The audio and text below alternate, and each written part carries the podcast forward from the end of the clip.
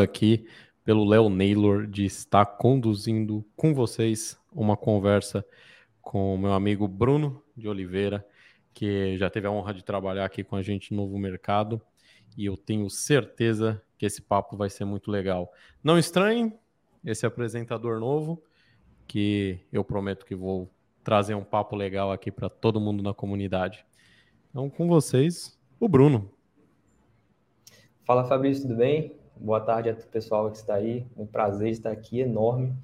É muito bom estar aqui no, no Nas Trincheiras. Pô, que legal, cara. É... Durante o nosso papo aqui, a gente vai falar de bastante coisa. É... Pô, esse é o cara que é o editor que o teto caiu na cabeça dele. Essa é uma das histórias mais legais que eu já ouvi de bastidor. Mas não vou começar com ela, não vou começar com ela. Eu quero que você faça uma apresentação geral sobre você. É... Conte um pouco aí quem é o Bruno para a gente dar start nesse papo. Show. É, o Bruno hoje é um editor de vídeo, é mais famoso por isso, embora ainda faça a faculdade de medicina. E foi a pergunta que eu mais recebi ontem. Você ainda está nessa faculdade? Você ainda não largou a faculdade? Calma, gente, ainda estamos lá na faculdade. Mas vamos lá, se a gente for resgatar um pouquinho, né? É, antes ainda dessa história do teto, o Bruno era um cara normal, que nasceu no interior do Espírito Santo, uma cidade chamada São Mateus, fica ali no norte do Espírito Santo. Um estado que a gente dá apelido como Acre do Sudeste, que ninguém lembra que existe ali entre a Bahia e o Rio de Janeiro. Existe um estado lá, acreditem, não é só para aumentar a distância. E ele, nasci lá, cresci a vida toda lá. É, meus pais sempre foram de igreja evangélica e na nossa igreja tinha essa cultura de gravar eventos, de gravar cultos.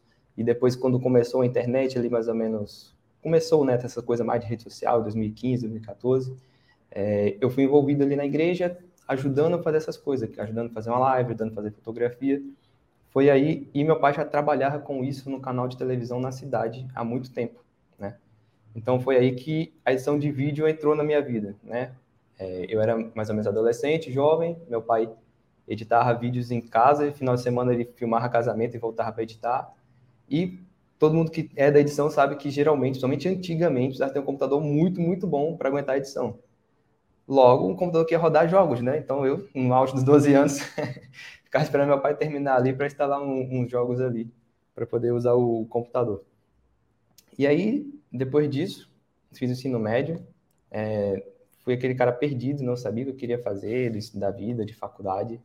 É, é uma história até curiosa, mas ela é um pouco grande. Não sei se a gente já entra agora no como eu escolhi a medicina. Talvez a gente fale um pouquinho mais para frente. E fiquei três anos ali, nesse limbo, ensino médio e faculdade. Nesse período trabalhei ali no, no mercado comum, né, como CLT, balconista de uma, da empresa de, de uma loja de bijuterias. E depois vim para cá, para Natal. Estando aqui Natal foi assim um desafio. Eu sabia que seria um desafio desde o começo, mas é um desafio que eu topei e estava estava disposto. Eu falei, cara, daqui seis anos eu vou me formar, vou ter uma vida melhor. Não tem problema morar nessa condição aqui. E foi nesse pique aí até chegar o dia do teto. E aí, conta pra gente então, é, como que foi o dia do teto? Tá, o dia do teto, depois que você vai olhar para trás, você vê que foi até num dia curioso. Foi no dia 1 de maio de 2019, dia do trabalho. E aí, é, o dia do teto, na verdade, eu estava ali, por ser um feriado, estava dormindo em casa depois do almoço. Isso não era comum da faculdade, mas por ser um feriado eu estava lá dormindo. E eu lembro que só estava eu no quarto, deitado. E aí, de repente, foi um, um estrondo, um barulho estrondoso mesmo. E muito poeira, né? Então eu acordei, meio ali desnorteado, levantei, vi que o Abelis tinha meio que salvado ali as placas de gesso de cair na minha cabeça. E o chão estava tomado daquilo. Todo mundo da casa veio depois, é, moram, moram 10 pessoas lá, o pessoal estava na sala, estava jogando um videogame, né, outros estavam na cozinha ainda, fazendo um pessoal que almoça mais tarde. E aí, cara, nesse dia foi, foi complicado, porque mesmo morando num lugar que era ruim, eu fiquei meio assim, aquele sentimento de sem teto, não era, não era tão, tipo, meio que literal, mas o sentimento mesmo de, poxa, é, como é que eu vou fazer agora? Eu vou dormir aonde? Foi, foi instantâneo, né? Foi ali um negócio instintivo. Lógico que depois o, o, proprietário da República foi lá, nos ajudou, levou um pedreiro para a gente limpar. A gente foi mão de obra para limpar também, limpamos o chão todinho, limpamos a casa. lembro que não deu para terminar de limpar o pó inteiro, então a gente pegou o colchão, dormiu na varanda, dormiu na sala, espalhado os quatro daquele quarto. E até ele colocar um forro de PVC, que não cai mais agora. Né? Aí, acho que depois disso, eu me decidi, falei, quero, eu quero sair daqui, mas não tinha condições, né? Como eu falei, eu sou uma família comum, né? Até assim, na minha família não tem nenhum médico, não tinha ninguém assim que tinha um, um emprego, algo assim, concurso, que pagasse muito bem, não. Meu pai sempre foi esse cara que fazia esses trabalhos ali de, de filmagem, de eventos, então é algo esporádico. Depois ele mudou para uma empresa de, de, de, fretamento, né? Ele começou uma empresa de fretamento, mas sempre começando do zero. Então ele nunca que tinha uma coisa bem peculiar mesmo, que era assim, os contratos dele na, lá na, na, empresa era assim, a cada três anos você tem que botar um carro novo aqui para poder transportar os passageiros. Então, quando ele pagava a especial do carro, tinha que comprar um novo. Então, ele nunca teve ali um capital de giro bom. Mas a gente sempre viveu bem, assim, nunca passando assim dificuldade mesmo estando lá em casa. Mas eu saindo de casa, é, meu pai mandar 300 reais para mim, às vezes 350, era muito. E, era, e eu sabia que era puxado para eles, não dá para ele mandar mais do que isso. Então, foi aí que eu vi que eu tinha que fazer alguma coisa. Eu tinha que correr atrás de alguma coisa. E aí que eu e você a comentou, você comentou do seu pai, queria puxar um pouquinho disso. É, claro.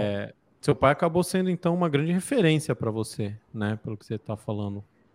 Cara, meu pai é a grande referência em todo o sentido primeiro foi nessa introdução à edição de vídeo, eu tenho até uma foto é, de eu trabalhando e ele confiava de deixar eu fazer a transmissão ao vivo para a cidade inteira, eu cortar, fazer o corte de câmera lá com 13 anos de idade, ele confiava já, do tanto que ele me ensinava. E, além disso, toda a questão de empreender, né? Meu pai não parou por aí, ele trabalhava nessa questão de câmera, depois montou essa empresa de, de veículos, que foi o negócio que deu mais certo para ele, até que alguns dois anos atrás ele conseguiu até vender essa empresa, foi quando ele deu uma estabilizada e melhorou um pouquinho.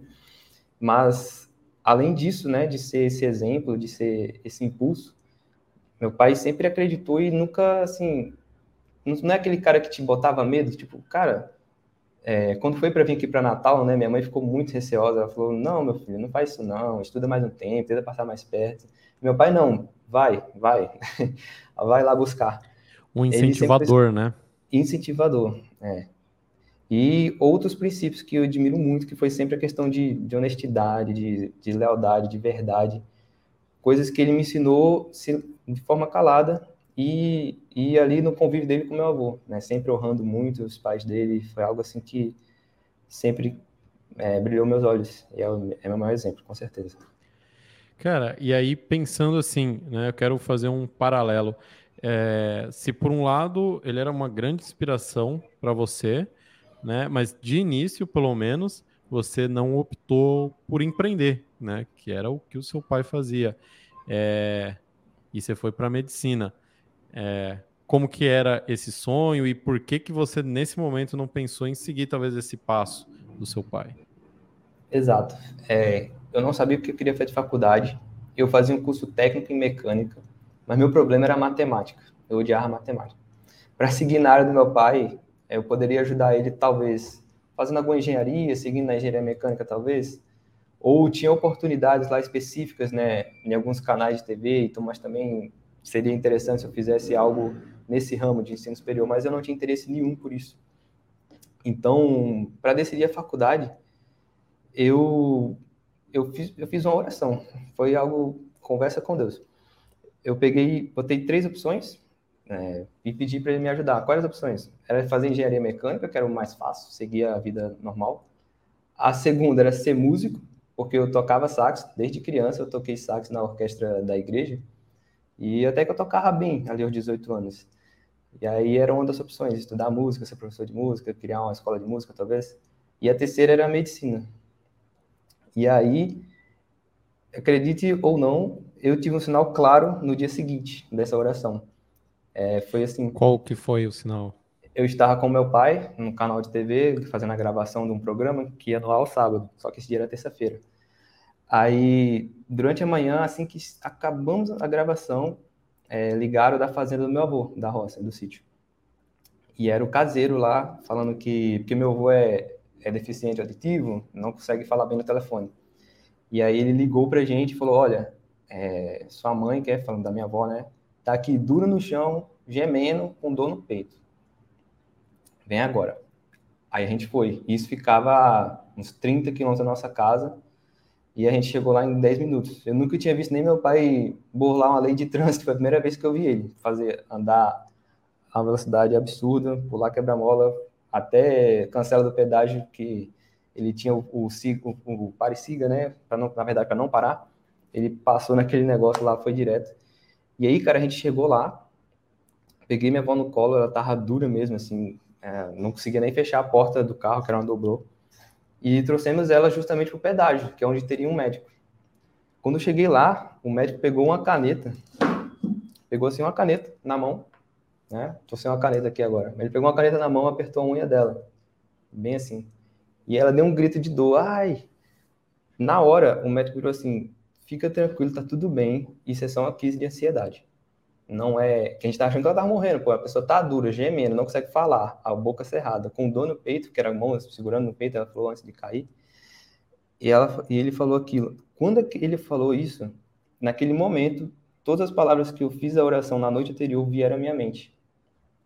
E eu já comecei meio rir assim por dentro. Falei, cara, isso foi só porque ontem à noite eu orei. E falei assim, meu Deus, me dá um sinal claro e evidente para que eu nunca mais tenha dúvida.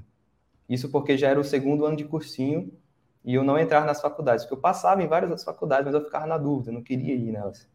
Eu não sabia se era isso ou não. E foi aí que eu tive a certeza. Caramba, eu achei muito legal a sua história, assim. E já senti também coisas parecidas, então acho que quem também já viveu algo assim é, vai poder testemunhar isso também. E aí, beleza. Então você se viu ali naquele momento é, decidido pela medicina. Como que foi Isso. os próximos passos? É, beleza, agora eu vou ser médico. E aí? Bom, eu já estudava assim. Eu fiz o Instituto Federal né, no ensino médio. Então, geralmente, você já se destaca um pouquinho em matemática e física, naturalmente, porque é mais puxado. Você faz um ano extra de matemática e física. Na minha época, né? Hoje não sei como está funcionando por lá. Então já consegui me destacar um pouquinho mais na, nas provas.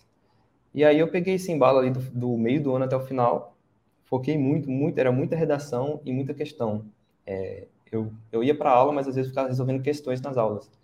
Então, foi o caso do, do, no mesmo ano, eu fazer todas as provas do Enem mais de uma vez.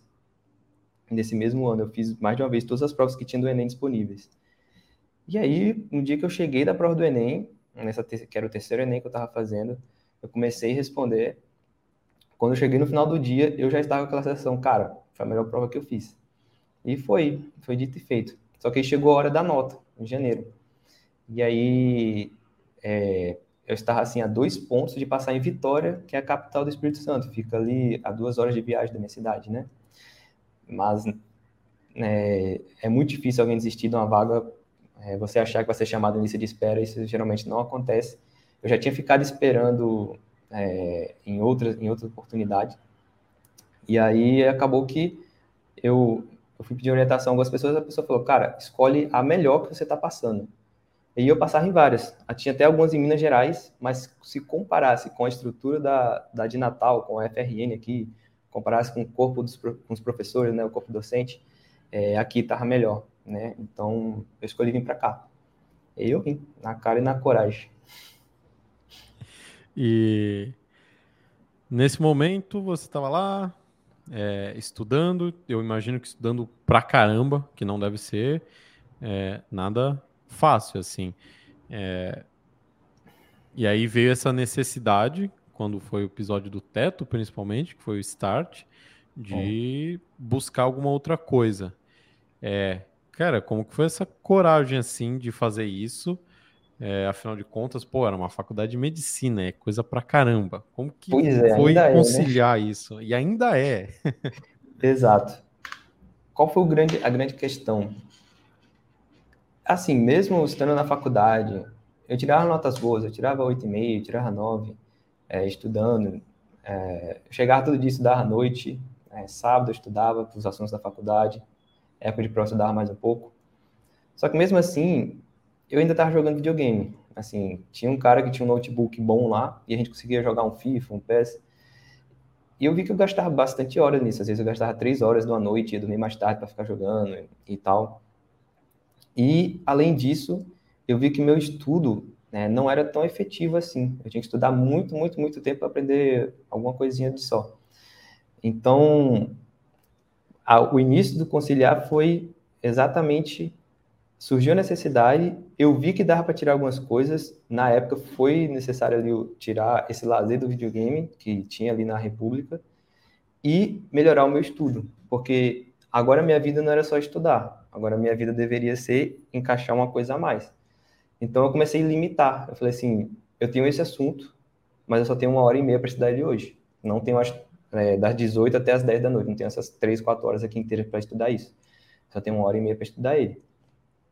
E aí, quando eu comecei a fazer isso, eu me forcei a encontrar formas melhores de estudar, a cada tema eu fui melhorando.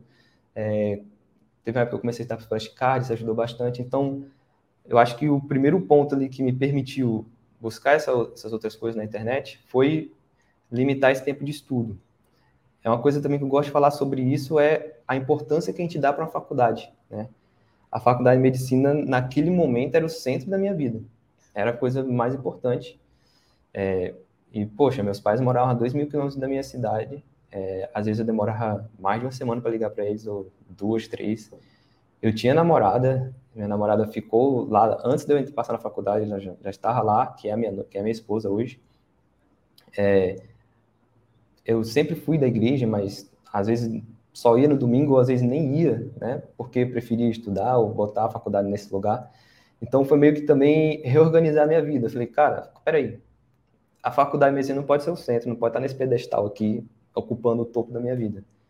Então, reorganizei essas outras coisas, botei a faculdade ali onde é o lugar dela, botei um limite de tempo e agora é meu trabalho fazer que com esse tempo eu seja, eu consiga ser tão bom quanto eu era com essa faculdade. A partir daí Cara, começou a. Não, pode concluir, pode concluir. Acho que a partir daí começou a sobrar tempo para fazer outras coisas. O mal é que eu perdi muito tempo nisso fazendo coisas que não levam a lugar nenhum. É. Cara, eu fico pensando assim que você foi por um caminho, acho que muito acertado, que é, pô, caramba, eu perco muito tempo, às vezes, na atividade principal, que é estudar. Poderia, em vez de passar seis horas estudando, passar é, uma hora e meia, só que melhor. Só que o outro caminho, por mais que pareça mais fácil, eu acho que é o mais difícil, porque você tirou um momento de lazer para adicionar trabalho, né? E, pô, é. a gente sabe o quanto é difícil fazer essa renúncia, né? E isso então, foi muito ima... difícil, porque meu notebook era muito ruim. Tipo, ele ficava ali, encostadinho na parede, e se o cabo mexesse, o cabo da fonte, hoje é um Mac, é um cabo bonitinho, mas se o cabo mexesse na época, ele desligava. Já era edição, perdi o projeto. Não, ele não aguentava rodar uma edição. Não então, aguentava. Não, então quando eu fui editar também foi uma questão do salto de fé, que eu peguei um notebook gamer para editar. Mas Caramba. foi muito difícil não botar um jogo ali no início. Né? Então você já começou editando no prejuízo? Do meu pai. Do teu pai. eu falei, mas quando eu fui fazer isso, eu já estava certo que ia dar certo, assim. Eu acreditei, eu já sabia que eu ia conseguir. É, Cara, é, e eu... aí eu vou para talvez uma grande pergunta e que imagino que todo mundo te perguntou isso no Instagram também. É, hoje a gente sabe que você deu muito certo com a edição, né? E depois a gente pode até comentar um pouco também essa trajetória, esses detalhes, mas eu quero partir para essa pergunta que é, cara, por que que tu ainda continuou na medicina? Quero cara, saber e, essa resposta. E se, vo, e se eu falar para você que duas semanas atrás, uma professora, que é geriatra, ela perguntou também, Bruno, por que você está na medicina? Quando você sair daqui, você vai virar um cara que vende sua hora. Um mero, assim, igual eu sou prestador de serviço na internet, só que a gente já conseguiu escalar. Só que um médico nada mais é do que um prestador de serviço com tempo limitado. Né? Ele dá um plantão de 12 horas, dá um plantão de 24 horas, vende sua hora no consultório, tá? Mas tudo isso está lá no início. É... eu pedi ajuda a Deus para escolher essa faculdade e eu tive certeza que era isso que eu deveria fazer. Minha vocação está passando por essa faculdade. E depois que eu entrei na faculdade, eu tive contato com pacientes, é, tive contato com pessoas em locais mais afastados, que você via que às vezes não é dinheiro que resolvia o problema da pessoa, era uma pessoa, era de fato um médico ter o conhecimento de falar, só muda isso aqui na sua vida, troca por esse comprimido que é de graça. É, eu vi que, cara, pô, eu ainda eu quero ser médico, eu quero fazer essa diferença. E ainda com o passar do tempo da faculdade, eu fui ainda fui me decidindo sobre residência, e aí eu fui me apaixonando por psiquiatria. Ao mesmo tempo, os atendimentos basicamente em UBS, né, em serviço público, que você vai ali naquele postinho de saúde, 60% dos atendimentos são sobre saúde mental. É uma depressão, é um estresse pós-traumático, é uma ansiedade, é, é uma esquizofrenia. 60% das, das causas dos atendimentos são isso. Então, eu me encontrei ali, é uma coisa que eu quero fazer de fato. E uma coisa que eu lembro que eu falei ainda na época que eu estudava para faculdade, eu tinha um primo que era muito próximo a mim, a gente compartilhava muito essas coisas de como no futuro, de vida. É, muita coisa mudou. Naquela época a gente falava assim, ah, vamos comprar a Harley Davidson e sair andando no Brasil por aí. Hoje eu não tenho coragem de subir numa moto, depois que eu casei, fiquei, não, cara, não tenho essa coragem. Mas naquela época eu falei com ele assim, cara, eu quero entrar na medicina, mas se um dia eu não precisar da medicina para ganhar dinheiro, é, eu tô feito. Que aí eu vou poder fazer o que eu quiser com esse conhecimento que é tão bom. É, dá para ajudar muita pessoa por aí. Mas é claro que dá para ajudar muita pessoa com dinheiro também, então eu não vou deixar de monetizar essa habilidade. É... Cara, eu já estou esperando, sei lá, algum produto médico ter no futuro que vai ser algo interessante, não tenho dúvida. É, com certeza, não. A ideia é essa, né? Não é ser Robin Hood, não, mas a ideia é essa, tipo, se eu posso ajudar pessoas que têm dinheiro e elas podem pagar por isso, ótimo. Se eu posso ajudar pessoas que não têm e eu não preciso desse dinheiro delas, também, ótimo, vamos fazer. Né? E aí, hoje é isso. Você divide ainda seu tempo com a faculdade, né? A, a edição. Aí já é uma pergunta se ainda edita, não mais. Como que você estruturou todo o seu negócio hoje, que já é um grande faturamento? Exato. É o que aconteceu. Durante o ciclo clínico, a faculdade de medicina é dividida assim: ciclo teórico, ciclo básico, os dois primeiros anos, Aí, o terceiro e o quarto ano, ciclo clínico, que você vai ter algumas práticas, mas também muita teoria, muita prova. E o quinto e o sexto ano é um internato, que é quando você vai para um hospital, fica lá 12 horas do seu dia, vai para uma maternidade, vai para um posto de saúde, fica o dia todo lá. Esse é o período do internato. Durante os dois primeiros ciclos, né, o básico e o clínico, eu consegui editar, porque geralmente eu sempre peguei, sempre peguei serviço com prazo maior, pegar com sete dias, então se tudo desse errado na minha semana, sábado eu ia eu ia virar o sábado inteiro editando e ia dar certo. Mas eu consegui adiantar bastante coisa pela noite e nos finais de semana. Quando foi chegando perto do internato, um período antes, eu já comecei a achar que não ia dar certo, pelo que o pessoal estava fazendo lá. E aí eu comecei, eu chamei um amigo editor lá da minha cidade, que é o Warley, e eu comecei a dividir demandas com ele. Né? Comecei a dar um valor para ele, se ele conseguisse trabalhar da demanda comigo. E ele e a gente começou a editar junto lá na igreja. Então ele editava do mesmo nível e foi dando super certo. Quando chegou o internato, um amigo meu, que era que é o Pedro Oliveira, ele é ele é, virou copywriter, coprodutor e hoje vende umas mentorias também, é, tem muito destaque no mercado. Ele no primeiro no primeiro no primeiro semestre ali desse internato, ele foi passar por infectologia, eu ia passar lá no mesmo lugar que ele 40 dias depois.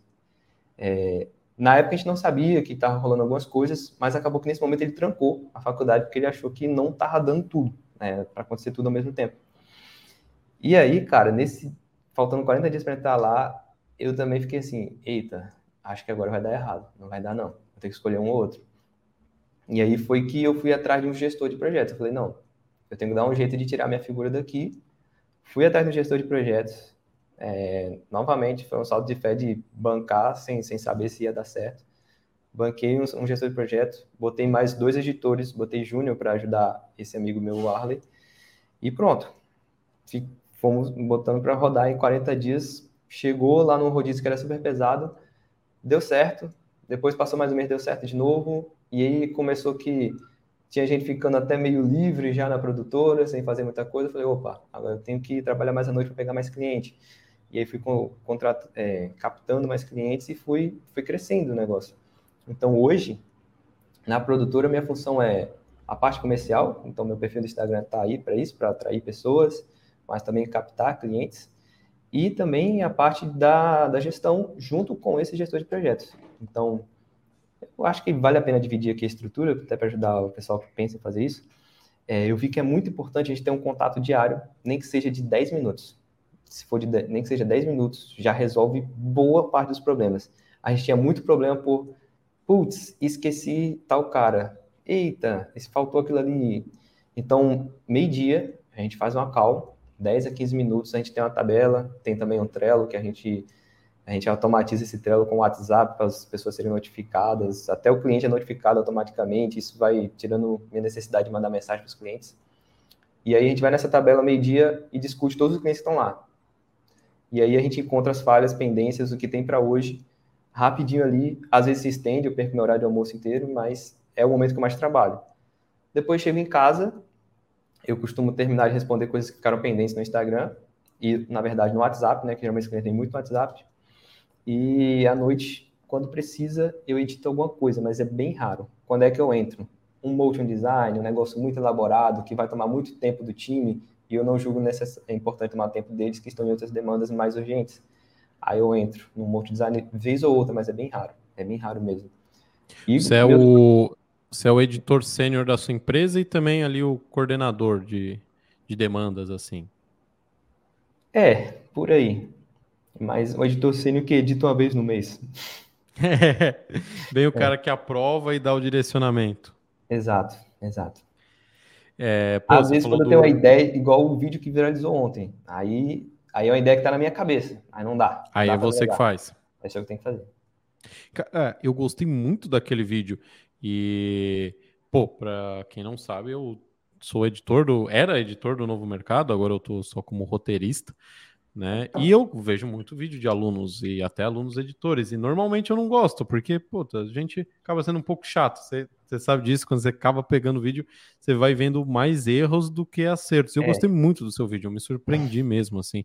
Eu achei que você acertou tudo, assim, o time legal, o final foi legal, linkando com o evento. É, pô, as lições que você aprendeu com o Ícaro, então, pô, aquilo eu achei bem, bem legal mesmo, assim. É, acho que foi. O objetivo foi esse. É, as pessoas podem achar, pô, que coincidência, né? Deu tudo certo. Mas eu tô trabalhando nesse vídeo desde sexta-feira. Foi lá sexta-feira que eu tive a ideia. Quando, quando eu fiquei mais sabendo assim, pô, vai ter um negócio do evento segunda-feira, vai ser um time bom para tentar alguma coisa. Então, desde sexta-feira eu fui, eu fui começando a ter ideias. E aí eu fui tentar ver assim, ah, o que que, o que, que encaixa aqui? Peguei alguns elementos que deram certo no passado, a história do teto sempre é algo Sim. mas não comecei com isso, né? Você viu que já foi diferente dessa vez. Eu comecei e fui pegando algumas coisas que eu vi que de trend que tá funcionando, que é botar a lista, né? Começar ali, pô, três coisas ou cinco coisas, e aí eu até pensei em botar aquela frasezinha, a última é a melhor, mas achei que ia ficar grande demais a frase, depois tirei. Então, foi algo mais em trabalhar em roteiro do que mesmo edição. Você sente que esse é um. Você sente que esse é um diferencial para o editor quando ele consegue conectar não só a habilidade técnica de editar, mas também essa capacidade de criar histórias, contar histórias, pensar mesmo o vídeo como um roteiro? Isso é o principal. Isso é o principal. Essa habilidade, é, ao invés de eu vender um depoimento que eu só cortei e legendei por 60 reais, permite eu vender um depoimento por 500 reais. Então, isso é o principal para o editor saber criar história, entender a persona, é, para quem que esse vídeo vai, né? Eu vou falar com quem? Não é assim, poxa, o cliente está me pagando, esse vídeo é para o meu cliente. Vou fazer, vou só editar se ele gostar, beleza. Não, esse vídeo é para quem? Eu vou falar com quem? É, que música que é? Qual é a faixa etária que vai encaixar uma música boa aqui? Qual, o que que essa pessoa gosta de ver, né? As pessoas estão na internet buscando o quê? Estão buscando motivação, quem está no perfil do Icro está buscando crescer na internet, então uma história dessa conecta. É, é meio que isso, né? Você saber montar essa parte da história. Cara, e isso eu, é, é um diferencial, claro, assim, para mim. E também eu acho que é onde muitos editores acabam pecando, assim, né? E pô, você hoje que está à frente de, de, um, de um time, de uma equipe, né? Que são seus editores, Eu imagino que esse seja um, um trabalho diário, assim, né? É, é. Ajudar aquele cara que chega novo ali a conseguir conectar isso, né? É, mas assim, não é, não é difícil, tem padrões, né? assim, tem padrões Sim. que são, são aquela sempre a história de começar, por exemplo, para depoimentos. Vamos começar com o que eu era antes, que eu fiquei depois. E buscar as palavras-chave, né, os bordões do expert. Então, assim, tem dicas básicas que você vai dando para o cara ali, manda ele fazer um primeiro, aí depois você devolve, vai mandando as orientações. É, é uma coisa que dá para fluir bem. É, não é uma coisa difícil de aprender, né? Não é, não é uma coisa difícil. Eu lembro também uma época que teve uma aula da Jornada do Herói, lá no, no Novo Mercado. Cara, Sim, uma das as... melhores aulas que todo editor deveria assistir. Sim, aquelas o Icaro põe muito, ele põe muito ali para vender um produto, né? Ah, aqui você vai vender nesse ponto. Mas, cara, aquela aula é obrigatória para todo editor. São duas aulas.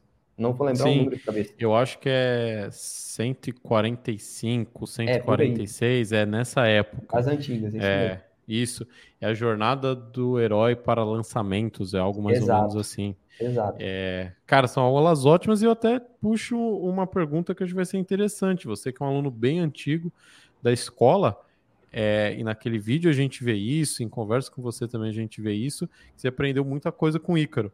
É, conta algumas coisas dessas que você aprendeu com Ícaro aqui para a galera. Cara, eu acho que tudo. Resumindo o vídeo.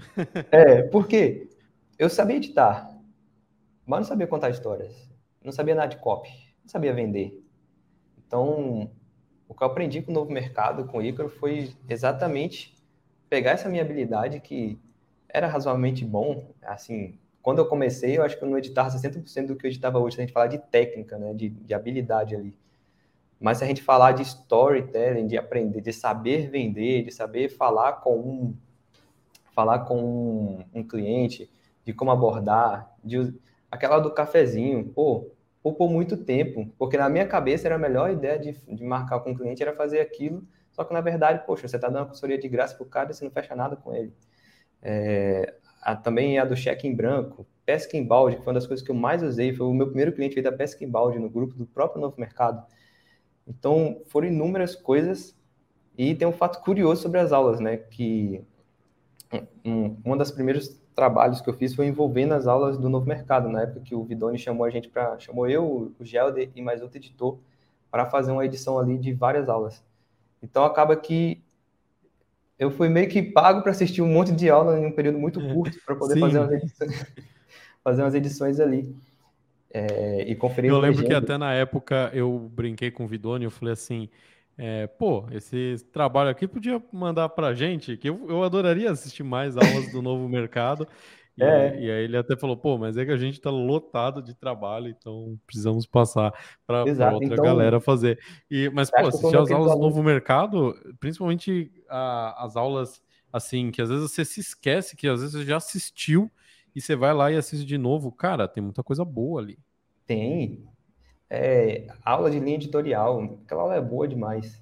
É muito boa. A sequência de três aulas do Instagram, qualquer pessoa que vai ser prestador de serviço tem que assistir aquela sequência. Eu já achei aquela sequência, uma sequência aquelas umas quatro vezes, no mínimo. E toda vez e, você relembra. o Luiz lembrou aqui a gente, as aulas da Jornada do Herói é a 159, a 160 e a 161. E a aula da linha editorial a 196. Luiz já tá com tudo. O cara tá bom. Uma coisa que os alunos são bons, né, do, do NM é decorar os números, mas isso aí já não é meu ponto forte. Matemática existe, existe aqui no novo mercado, eu vou revelar aqui para vocês um mito chamado Gabriel, que é o nosso gerente de suporte. Reza a lenda aqui dentro que ele sabe todas as aulas de cabeça. E ele foi posto à prova algumas vezes e o menino é bom mesmo. Menino é Meu é amigo, eu faria um rio se eu fosse ele. Fazia o quê? Eu fazia um rio se eu fosse ele. Testando Puta, o Gabriel. Deveria. É, deveria. deveria. Conteúdo por ONM fazia aí. A gente semana. já gravou uma vez com ele isso daí, mas não entrou no ar. Então fica aí, é um conteúdo que não ainda não existe. Cara, Aí, puxando para um, um outro lado, assim, é, que é durante a transmissão, eu perguntei já do seu pai, que você citou algumas vezes, né? Mas outras coisas você citou algumas vezes aqui, e uma delas é a sua esposa hoje. É, conta um pouco pra gente, porque, cara, isso é uma das coisas que é uma das é, bandeiras, assim, uma das coisas que o Ícaro traz muito, que é a família, né, o relacionamento e tal. Conta pra gente um pouco como, como foi isso daí, como que é para você. É, como foi, né? Eu conheci ela em outubro de 2017, por aí. Aí, em janeiro de 2018, passei na faculdade. Então, a gente ficou que, três meses juntos, é, ali na mesma cidade. E aí virou um relacionamento já à distância desde o começo. Mas para mim, foi assim, foi a melhor coisa para mim, porque quando tu vai para faculdade, né, querendo ou não, tu fica com aquilo na cabeça, né? Ah, será que eu vou conhecer a mulher que eu vou da minha vida? E aí, cara, por incrível que pareça, com três meses eu já sabia, né? não, é ela, já vou, já fui com esse problema meio que resolvido, né? Então, tanto que na faculdade nem nunca fui em festa, não é do meu perfil também de ir em tipo de festa, não nunca curti tanto assim, e meio que já era certo para mim. Só qual era a questão? É certo que a gente vai se casar daqui seis anos, tá? Só tem que esperar aí a distância, morar seis anos, para ir. E aí a gente vai, vou trabalhar um tempo e aí a gente vai se casar. Então, era uma coisa que já era certa para mim. E aí, tudo isso aconteceu, veio a pandemia, né? A pandemia foi um momento que eu trabalhei muito, é, querendo ou não, a crise para alguns é a oportunidade para outras pessoas, então todo mundo veio para a internet, e naquele momento eu já estava bem posicionado ali, conseguindo aluno, é, clientes dentro do novo mercado já. Então foi um momento muito bom para mim. Depois veio e aí foi antes da produtora que a gente se casou. Então chegou 2021, voltei para cá para presencial e aí ela tinha feito o ENEM também em 2020. E aí fez o seguinte, ó, vamos fazer o seguinte. Conversamos com o nosso pastor e ele falou para a gente fazer fazer um, um, propósito lá, orar por 30 dias para a gente receber algum, alguma resposta. E, e foi condicionado que era o quê? A aprovação dela na faculdade aqui em Natal. Foi feito isso. Chegou no final do, dos dias, saiu o resultado do SISU. Ela foi aprovada aqui em odontologia na Faculdade Federal. E aí, a partir daí, começou a se contar 30 dias para o casamento, porque era o período que ela deveria se mudar de lá para cá. E aí, voltei para lá, pedi os pais dela por Google Meet. Conversei com meus sogros por Google Meet para poder falar e tal, organizar. Foi, foi uma festa assim bem simples, acho que um gasto, não foi um gasto grande, não teve recepção, aqueles, aquele jantar, mas deu para fazer na igreja, deu para fazer uma decoração, é, deu para fazer umas lembrancinhas pessoal, o bolo e tirar umas fotos. Era o que a gente queria, a gente não queria algo muito mais do que isso. E aí, em 30 dias, ela conseguiu o milagre de organizar tudo, vestido, toda essa parte dela. E aí a gente se casou. Gente veio para cá, começou a morar num lugar que era ali um kitnet, mas, poxa, já era um lugar que era só nosso. Isso já era bom demais. Tinha uma sala, tinha a cozinha e tinha o nosso quarto. Era um lugar bem pequeno. E aí a gente ficou nessa mais ou menos por um ano, né? Foi mais ou menos por um ano. E quando acabou o contrato lá, as coisas aqui já estavam melhor, a produtora já estava começando a andar. E a gente conseguiu vir para cá, para esse apartamento. Nesse período aí também, é, foi no final de 2021, eu fiz o lançamento da primeira turma de edição de vídeo, do VEV, do Viver de Edição de Vídeo. Então, nesse período aí também, eu consegui fazer uma outra fonte de renda é, através da venda de curso, né? seguindo exatamente o que tem lá no novo mercado. Primeiro eu consegui, primeiro eu criei uma profissão, para mim, né? Criei esse side job, fiz trabalhando aqui, criei minha renda, criei uma empresa disso, e depois decidi ensinar isso para outras pessoas. E é um, um dos focos também que eu faço no Instagram hoje. Com isso aí que a gente foi fazendo os investimentos maiores. Então, ah, vamos comprar os móveis da casa, vamos comprar um carro, foi vindo disso aí. E a produtora sempre foi o que pagou a conta e é o que a gente vai fazendo nossa reserva de emergência, vai deixando lá para a gente se estruturar e seguir na vida. Agora é manter o plano até o final do ano, até se formar. E, e quando e quando você estava ali nessa transição, assim, começando a editar, dando mais foco nisso, né? Dividindo muito da sua atenção que antes estava mais ali para a faculdade, o que, que ela achou disso? Ela te achou meio maluco? Ela apoiou? Como que foi? Cara, não, ela apoiou. Porque, Fabrício, é... era muito gritante, Fabrício. Poxa, meu aluguel custava 250 reais, que era a minha vaga no quarto meu pai mandava 300, né? E o auxílio da faculdade era 300 também. Então, no total tinha 350. Comia de graça na faculdade, beleza. Mas é muito gritante que no primeiro serviço eu ganhei 800. Pô, era três meses. Caramba, é. Isso é muito gritante. Então, é, foi muita felicidade para mim e para ela.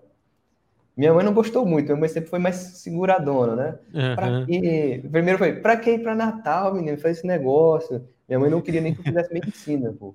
O sonho dela era que eu fosse repórter e trabalhasse lá na televisão, Caramba. sabe? Assim, pra ficar me vendo todo dia, na Globo, no canal, assim, era o sonho dela.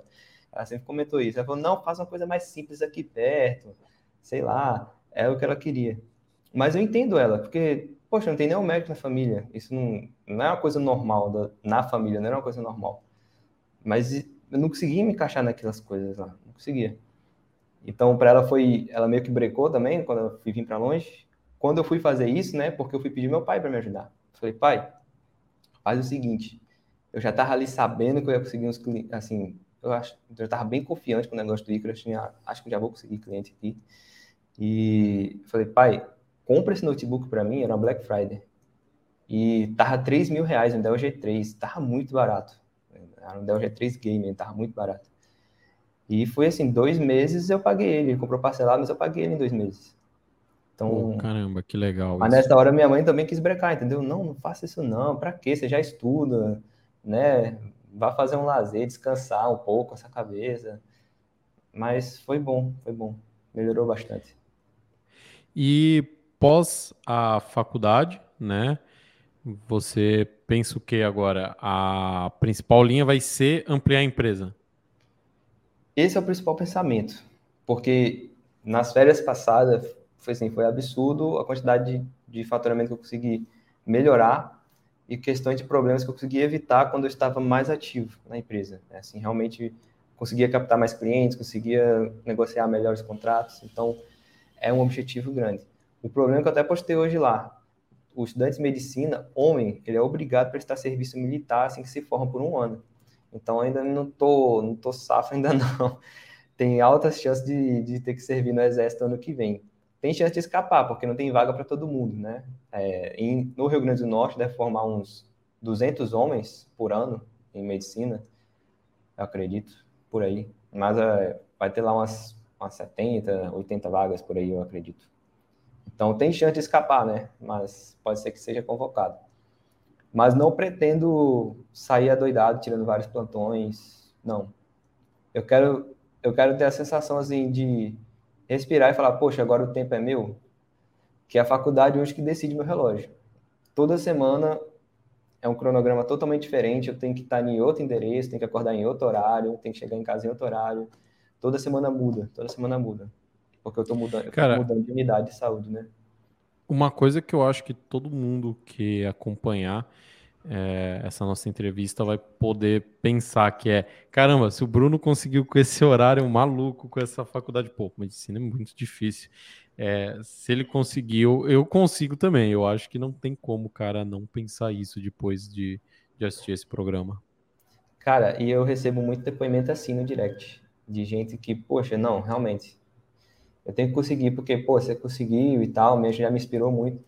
Eu acho que isso é o que me deixa mais feliz, né? Nem assim, ah, vendi um curso, beleza, dinheiro é bom, legal, mas agora que já melhorou bastante, né, a situação financeira, tem outras coisas que você vê que você está cumprindo seu papel, está cumprindo sua função, está ajudando gente de verdade, está uhum. mudando vida de verdade.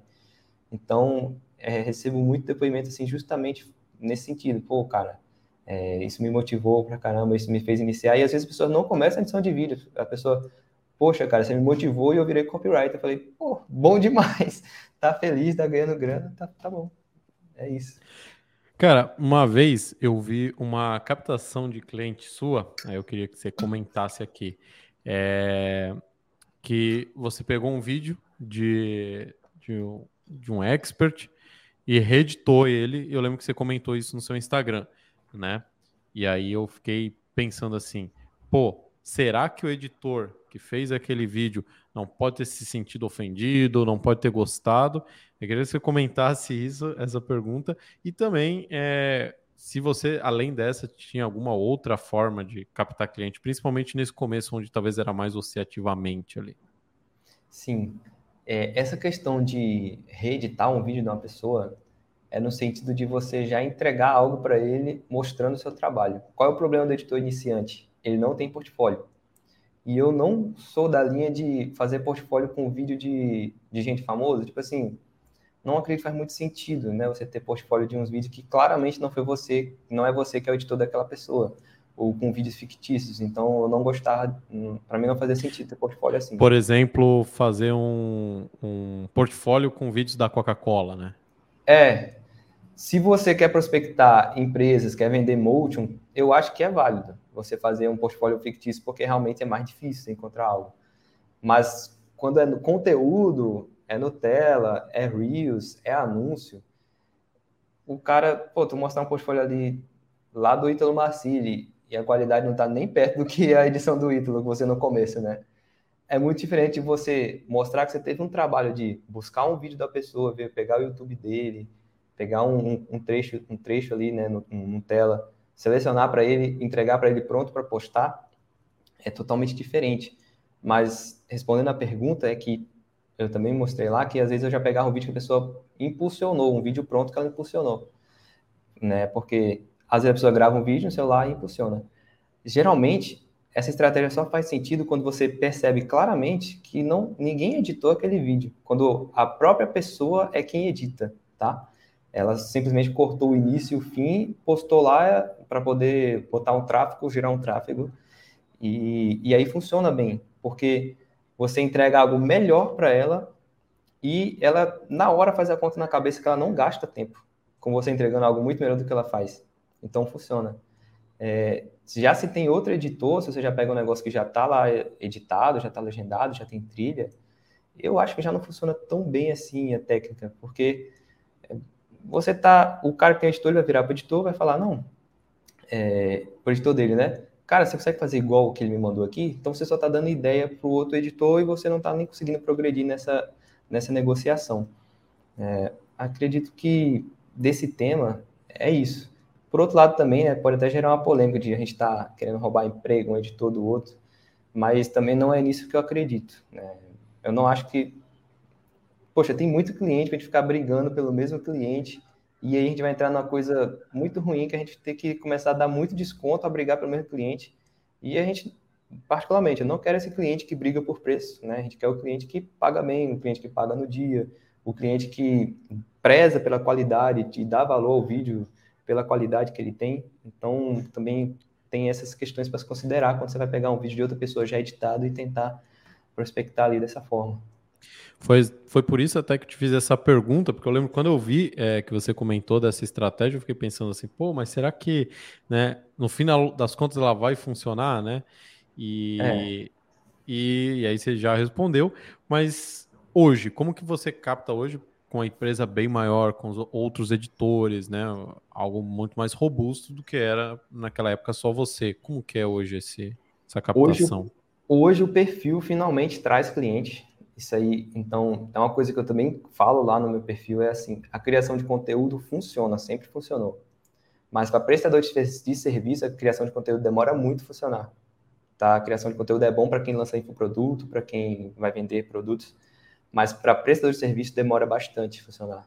Né? Demora a atingir as pessoas que estão interessadas no seu serviço, a não ser que você vá impulsionar alguns posts estrategicamente, fazer algum tráfego, mas é, não tinha esse conhecimento antes.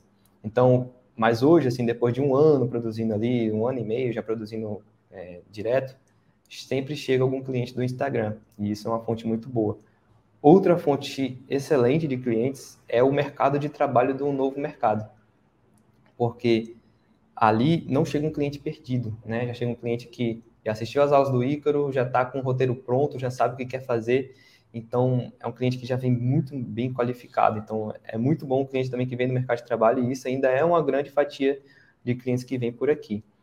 E a terceiro ramo que vem muito cliente também é a indicação, né? Depois que você chega em pessoas maiores, mais influentes, a indicação dessas pessoas geralmente é muito certeira. Né? Ele indica e a pessoa nem às vezes nem pede seu portfólio, não. Pô, se o fulano ali gostou, pode deixar que vai dar certo e já fecha. Então, acredito que hoje em dia está mais por aí. Cara, e aí assim, é... Beleza. Você tem um primeiro portfólio, é, pensando no cara que está começando agora. Sim. Você tem esse portfólio, você tem o acesso ali ao mercado de trabalho e tal. Com a experiência que tu tem hoje, que direcionamento você daria para esse cara que está começando? Se o cara quer crescer dentro do mercado de trabalho do novo mercado, ele precisa de avaliação. Isso aí é claro. Então, tem gente que é muito contra isso, a questão de prestar serviço gratuito, né? Tem gente que não gosta disso de, de forma nenhuma. E então, cara, eu acredito muito assim que ele tem que buscar algumas avaliações, mesmo que seja editando de graça para alunos. Então, através da comunidade do novo mercado, você vai encontrar muito aluno que está fazendo tudo sozinho o lançamento, as pessoas dividem lá que está fazendo sozinho. Pessoal está fazendo isso aqui, isso aqui, isso aqui. Você pode se oferecer para editar alguns, alguns criativos, né, algumas coisas, e você ir conseguindo avaliações. Isso é muito importante no mercado de trabalho. Mas tem várias outras coisas que são importantes, né?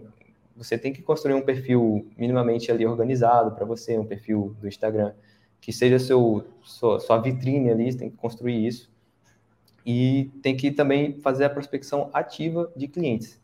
E aí, fontes de clientes que a gente tem é o Facebook Business, né? O, o Facebook Ads, porque lá tem muita gente que impulsiona vídeo não editado, e é de lá que vem essa técnica. Então, qual é o racional dessa técnica? Isso, isso é muito bom. É, você pensa o seguinte: a pessoa está aparecendo ali na biblioteca de anúncios, ela gastou dinheiro com isso. Né? Ela gastou é, dinheiro para impulsionar o vídeo dela. Então, ela está disposta a investir naquele vídeo para ter um resultado. Então, é muito fácil você quebrar a objeção e explicar para ela que um vídeo melhor, mais bonito, legendado, com a trilha melhor, ou às vezes com um banco de vídeo ilustrando uma abertura melhor, vai diminuir o preço dela por lead, vai melhorar o rendimento dela com o tráfego. É bem fácil convencer as pessoas disso. Então, é uma das fontes muito boas de clientes é Facebook Ads. Outra fonte é o LinkedIn, que as pessoas é, às vezes não sabem usar. Porque não é só você ficar lá e esperar uma vaga aparecer e você se contratar. Tem várias coisas dá fazer no LinkedIn muito boas. Tem o Twitter também. O Twitter é um lugar que dá para conseguir cliente, por incrível que pareça. E o próprio Instagram. Né? O próprio Instagram é você criando conteúdo, mas também indo no perfil dos outros. Então, vai no perfil do Icaro de Carvalho, vai no perfil de algum outro expert grande do mercado digital, que tem o que lá? Várias pessoas querendo ser coprodutor, várias pessoas querendo ser infoprodutor, e várias pessoas que no final vão precisar de edição de vídeo, para anúncio, para criação de conteúdo, para edição de aula, para criar vinheta, para botar conteúdo no YouTube. Então, é, o conselho que a gente tem que dar é isso, cara. Você tem que buscar esses clientes e ter uma técnica de abordar esses clientes para poder falar com eles. Não tem muito segredo das técnicas, né? Só que demora um pouco para passar um roteiro. E eu acho que talvez não é o objetivo dessa, dessa, desse vídeo aqui hoje. Mas assim, aos pouquinhos você vai lapidando, a cada não você percebe onde você está errando e vai melhorando. Eu recebi muito não para poder ter o primeiro cliente. Sim. É e, e, cara, eu acho que você já ajudou muito a galera que tá perdida, porque realmente você passou um bom roteiro aí do que fazer. E aí eu já até aproveito e te peço mais uma dica. Na verdade, duas dicas eu vou te pedir. É, como a gente está falando de, de vídeo, edição, então, fala para a galera um filme que você gosta, acho que vai ser interessante, e também o porquê, e depois um livro. Então, duas dicas aí para a gente encerrar aqui. Cara, filme que eu gosto: 1917. Filmão. Filmão. Porque o filme é bom, mas se você olhar com o olho para acompanhar a câmera, acompanhar o que, que os caras fizeram para poder dar tudo certo, ficar aquele plano de sequência, que é quando a gente tenta fazer um vídeo sem trocar de câmera, sem fazer os cortes, né? Você vai sempre tentando levar a câmera ali atrás, seguindo a pessoa. Cara, é um filme muito bom. E, assim, a cor daquele filme, a fotografia, vários pontos são muito bons. A fotografia bons. é linda daquele filme. É lindo demais. E até recentemente também, eu achei Top Gun também um filme muito bom. Assim, Putz, eu adoro esse filme. É, ano passado, é... para mim, foi o melhor filme, foi Top Gun. Para mim, foi um dos melhores.